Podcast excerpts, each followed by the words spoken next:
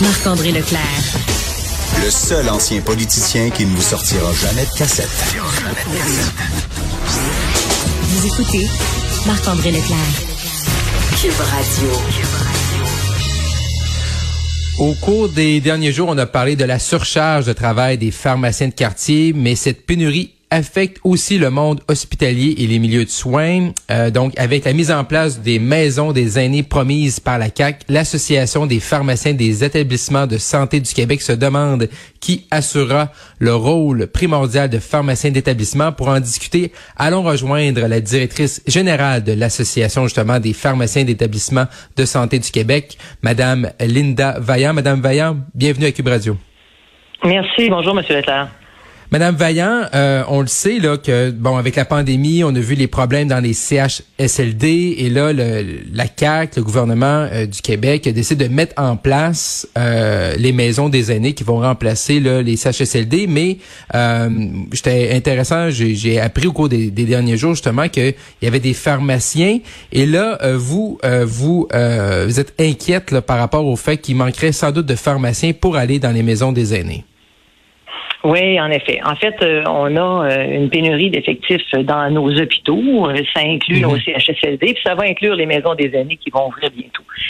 il faut comprendre que globalement au Québec, là, les pharmaciens d'établissement représentent à peu près 18% de l'ensemble des pharmaciens. Donc c'est un groupe très restreint, très spécialisé. Que c'est des mhm. gens qui font une, un programme de base de quatre ans à l'université, puis qui continuent avec deux années supplémentaires de maîtrise parce que c'est vraiment une forme de spécialisation, si on veut. Donc, on a ce défi. On a d'abord le défi d'amener les, jeunes à s'intéresser à la pratique de la pharmacie, mais surtout des amener à la pratique en établissement de santé. Puis vous venez de le dire, on est inquiet. Vous dites vous-même, j'ai appris récemment qu'il y avait des pharmaciens dans ces milieux-là, mhm. mais c'est pas une pratique qui est très très connue. Et effectivement, une de nos préoccupations, c'est que ça soit davantage valorisé, puis que le gouvernement possiblement le donne un coup de barre pour faire connaître la mhm. profession de pharmacien d'établissement. Parce que c'est un problème réel. Oui, on fait face à une pénurie très importante. Là, on a plusieurs postes vacants et il va y avoir des besoins nouveaux avec les maisons des aînés dans d'autres secteurs mhm. aussi à couvrir. Donc, c'est un réel problème. Là. Mais euh, Madame Vaillant, euh, quelqu'un présentement là, qui, qui est dans un qui est pharmacien d'établissement dans un CHSLD ou bientôt dans, dans les maisons des aînés, est-ce que c'est des gens qui sont là euh, à temps plein? Et c'est quoi un peu leur rôle là avec les gens qui fréquentent euh, ces milieux de soins là?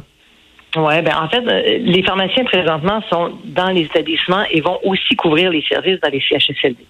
Mais ce qui va se passer, c'est que c'est pas nécessairement un pharmacien qui est sur place dans le CHSLD à temps complet. Pas du tout. En fait, le pharmacien va souvent être à distance et assurer le service de base de la distribution des médicaments. On prend l'exemple des CHSLD ou des maisons des aînés. Si le pharmacien est présent sur place, ok, nous, nos données nous indiquent qu'à l'heure actuelle, on a à peu près la moitié des CHSLD qui sont couverts par des pharmaciens qui sont sur place et qui donnent des soins. C'est-à-dire qu'ils vont mhm. vraiment s'occuper de regarder tout le profil de médicaments des personnes âgées. Vous savez, mhm. les, gens en CHSLD prennent en moyenne une dizaine de médicaments par jour, des médicaments différents. Je vous parle pas du nombre mhm. de pilules, ça peut être deux, trois pilules par médicament, alors imaginez-vous. Donc, une dizaine de médicaments différents. Donc, de base, le pharmacien va s'assurer que ces médicaments-là sont servis. Mais là où le pharmacien est le plus utile, c'est quand il est directement dans l'équipe, auprès mhm. des patients, et qui peut analyser ces dix médicaments-là et se demander est-ce qu'ils sont tous nécessaires. Parce que chez les personnes âgées, on constate deux choses. Premièrement, avec le vieillissement, le foie fonctionne moins bien. Les gens, souvent, sont de plus petits poids, perdent du poids, perdent de la masse musculaire. Et donc, ont souvent des doses de médicaments trop par rapport à leur âge et ça n'a jamais été ajusté. L'autre chose qu'on observe, c'est qu'il peut y avoir des interactions qui vont causer des effets secondaires. Donc, les gens peuvent être, par exemple, étourdis. Hein, un patient euh, âgé peut tout à coup être étourdi. Le premier réflexe de l'équipe traitante, ça va être de dire, oh, on va peut-être donner un médicament pour enlever l'étourdissement. Alors mhm. que finalement, peut-être que le problème, c'est un médicament qui va être trop fort pour contrôler la tension artérielle, l'hypertension, et qui va faire en sorte que c'est ça qui cause l'étourdissement. Donc, au lieu d'ajouter un médicament, ce qu'il faudrait plutôt faire, c'est retirer ou réduire la dose de l'antihypertenseur, du médicament pour la tension artérielle. Et c'est ça qui est le travail plus spécifique du pharmacien, et c'est ça qu'on n'arrive pas à faire présentement. Et comme je vous disais tantôt, on a à peu près la moitié de nos CHSLD qui bénéficient de pharmaciens qui ont le temps de faire ce que je viens de vous décrire. Mais là, une fois que, Vaillant, une fois que le gouvernement du Québec dit qu'on va mettre des maisons des aînés, est-ce qu'ils ont été en, contact avec vous pour dire, OK, écoutez, là, Mme Vaillant, ben nous, on a, on a, vous voyez, CHSLD, la pandémie, on veut ouvrir des, tout le temps sur le débat, est-ce que ces milieux-là, c'est des milieux de vie, des milieux de soins? Euh, mais est-ce qu'ils ont été en contact avec vous, avec l'association, ben, ben là, voici ce qu'on veut faire de plus, puis est-ce que vous êtes capable de répondre à ces besoins-là ou il n'y a pas de lien de communication entre vous, exemple, ou la Marguerite Blais qui, qui, qui est la ministre responsable du dossier des maisons des aînés? Oui, il y a eu, il y a eu des contacts effectivement, et, et notamment dans les CHSLD, les maisons des aînés, le gouvernement veut ouvrir 200 nouveaux postes de pharmaciens d'établissement. Ça, avec quoi on est d'accord. Ce que je viens de vous décrire comme travail du pharmacien, à mon avis, c'est essentiel. C'est même crucial mmh. que nos personnes hébergées aînées aient accès à ça. Le problème, c'est que on est un peu dans le monde imaginaire. Hein, on vient un petit peu dans le monde des licornes. Fait qu'on ouvre 200 postes de pharmaciens, puis on se dit, ça va être bien, on va les ouvrir. Nous, ce notre préoccupation, c'est qu'à l'heure actuelle, on produit annuellement à peu près 80 diplômés. Donc, on vient de se dire tout de suite, là, on a 80 diplômés qui sortent par année et on a 200 postes ouverts dans nos CHCD et maisons des aînés. Et mhm. par-dessus ça, moi, je peux vous dire que nos derniers chiffres, là, qui datent de 2021, nous indiquent qu'on a 280 postes non comblés. Fait mhm. additionnel le 200 qu'on vient d'ajouter aux 280, on est à 480 postes non comblés. Et on parle même pas des nouveaux besoins. Là. Il y a plein, plein, plein de besoins qui continuent à émerger pour lesquels les pharmaciens devraient être sur place et ne le sont pas. Fait nous, notre préoccupation, c'est, on est d'accord avec le gouvernement. Ça en prend des pharmaciens dans les sièges, ça en prend dans les maisons des années. On va travailler dans ce sens-là. Mais on souhaite que le gouvernement donne un coup de barre et nous aide et vienne, je dirais, faire vraiment la promotion de la pratique. Annonce mhm. aux jeunes, vous savez, les jeunes qui, cherchent un peu ce qu'ils veulent faire dans la vie, là, ça serait fun qu'ils entendent parler de la pharmacie d'établissement. Ils connaissent la pharmacie de quartier, hein. il y en a on, les voit partout, les pharmaciens de quartier. C'est des gens de première ligne, très utiles, très efficaces, qui aident la population. On les connaît bien, ceux-là. Mais peut-être que le jeune, il regarde pharmacien-là, ça lui tente pas de faire ça. Puis que s'il entendait parler de la pratique en établissement de santé, il dirait, oh, OK, ça, c'est dans une équipe mhm. avec euh, des médecins, des infirmières, des physiothérapeutes, des inalos. Ça, ça m'intéresse. C'est une pratique qui me parle. Donc, je vais me diriger en pharmacie pour aller en établissement de santé. Mais à l'heure actuelle, la difficulté qu'on rencontre, c'est que les gens entrent en pharmacie pour devenir propriétaires ou aller en pratique privée. On a beaucoup de difficultés à les amener parce qu'ils connaissent pas la profession. Donc, il y a un gros, gros travail à faire de ce côté-là.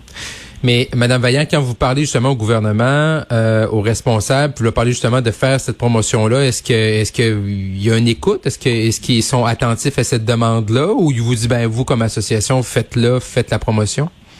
Ben, il y a une écoute, mais il n'y a pas d'action. Alors, je pense que là, on est peut-être rendu à l'action. Nous, la promotion, on l'a fait. Je vais vous dire, depuis une dizaine d'années, on a un colloque avec les nouveaux étudiants en pharmacie qui arrivent en première année. On est même mhm. déjà allé dans des foires euh, d'emploi au cégep pour essayer un peu de faire la promotion, mais on peut pas faire ça tout seul. L'employeur au Québec pour les pharmaciens d'établissement, c'est le gouvernement. C'est le ministère de la Santé. Alors, c'est un peu leur responsabilité, je pense bien, de mhm. faire connaître cette profession-là et d'amener des jeunes vers cette pratique-là. Donc, de la valoriser. Quand on parle, je donne un exemple. Quand le ministre tient des points de presse et, parle de, la contribution des pharmaciens du secteur privé, donc des pharmaciens communautaires. C'est excellent. Ça reconnaît leur travail, c'est très bon et ça donne une indication aux jeunes aussi que c'est un travail qui est valorisé. Mais dans la foulée de ce type de commentaires-là, ce serait bien que de temps en temps, les ministres disent aussi, oh, attention, vous savez que toute la gestion des vaccins anti-COVID, là, ça a été fait par les pharmaciens d'établissement, ça tout le Paxlovid, tous les médicaments antiviraux, mhm. au départ, ça a tout été géré par les pharmaciens d'établissement. Donc, il faut que ce message-là passe aussi dans la population. Il faut qu'on dise, mhm. savez-vous que les pharmaciens d'établissement, on en profite pour saluer leur travail? Et faire connaître ce travail-là parce que on l'a vu avec les proposés aux bénéficiaires, rappelez-vous, là, il y a eu une belle campagne. Le premier ministre lui-même a fait appel, un appel à tous, là, venez comme préposé aux bénéficiaires. Ben, on est sur le bord d'avoir besoin de ce type de, mhm. de, démarche, je vous dirais, là, parce que, je vous l'ai dit tantôt, là, on est à 480 postes au minimum.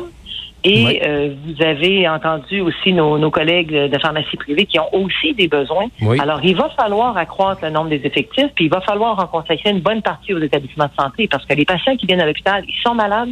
La plupart du temps, si c'est pas la majorité du temps, ils ont besoin de médicaments. Et, et la bonne gestion de ces médicaments-là, ça passe nécessairement par le pharmacien. Mais euh, Madame Vaillant, là, quand je regarde vos, quand je prends note de vos chiffres, c'est que là, les maisons des aînés, les 46 que la ministre Blais a annoncé, ces maisons-là vont ouvrir là. Donc là, est-ce ah que, est-ce qu'on, ouais, donc est-ce qu'on se dirige Bon, c'est mathématique, là, les, les, chiffres que vous avez donnés.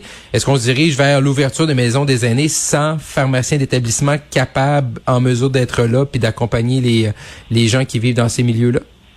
on se dirige vers euh, une ouverture des maisons des aînés avec un service de base. Donc, les pharmaciens vont être pas nécessairement sur place, ils vont être à distance, ils vont assurer le service des médicaments, s'assurer, que je veux quand même pas que les gens soient inquiets, là. Il y a un pharmacien qui va valider les médicaments et s'assurer qu'ils sont servis.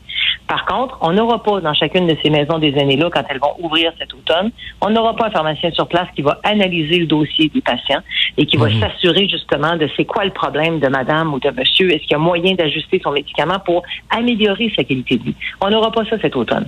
Mais travaillons à essayer d'en avoir l'an prochain puis l'année suivante, puis pour les années à venir. C'est ça aussi notre propos. C'est que pour l'instant, on va assurer le service de base. Les pharmaciens qui sont sur place vont continuer à le faire. Ça fait partie du travail des CIS et des CIUS. Ils vont le faire. Ça va peut-être ajouter à la charge, ça va peut-être faire des heures supplémentaires.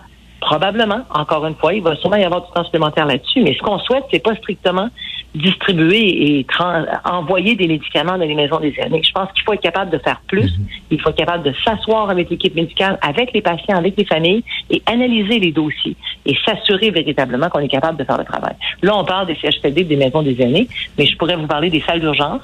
Je pourrais vous mhm. parler des cliniques de dialyse dans les hôpitaux, des soins intensifs. C'est des endroits aussi où on n'a pas de pharmaciens partout à l'heure actuelle et on en aurait besoin. Donc, les besoins sont immenses. C'est urgent que le gouvernement s'attarde véritablement à faire la promotion et à valoriser la profession de pharmacien d'établissement. Linda Vaillant, directrice générale de l'Association des pharmaciens des établissements de santé du Québec. Merci beaucoup, Madame Vaillant, d'avoir été avec nous aujourd'hui.